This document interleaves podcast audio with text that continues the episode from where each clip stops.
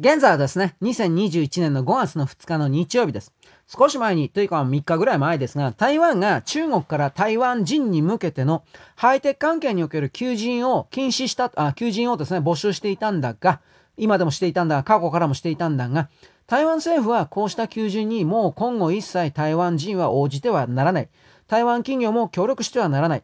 台湾におけるですね、ハイテク関連の人材を中国に引き抜かれるということはあってはならない。これは禁止だ。という大きな決定を下しました。まあでもこれ下さなければ、ティーエスエムシー ですか、台湾にですね、本部があるこの大きな半導体、ファウンダリーと言われる、設計開発するわけではないですけど、まあ実際の製品を作るような工場という言い方をします。このですね、ティーエスエムシー がおそらく米国においての、うーん米国製の工作機械を売ってもらえないだとか、特許を使わせてもらえないだとか、いろいろな制裁が待っているから、これあると思います。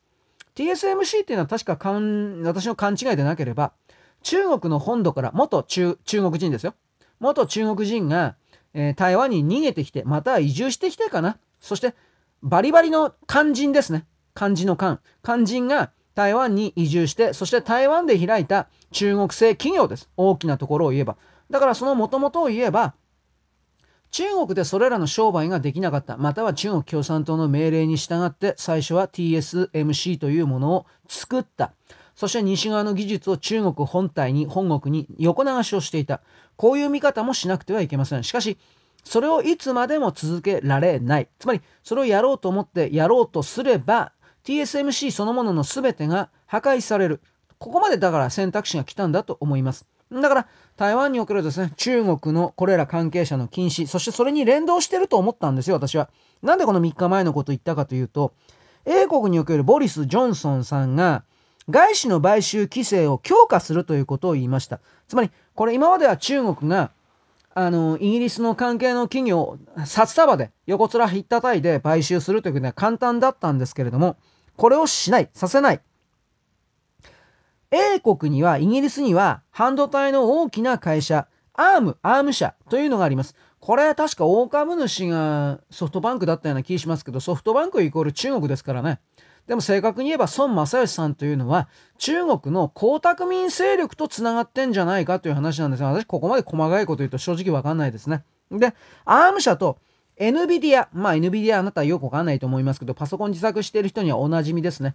いわゆるマザーボードとかを売ってるような、まあそこでそれだけじゃないですけど、作ってるような会社です。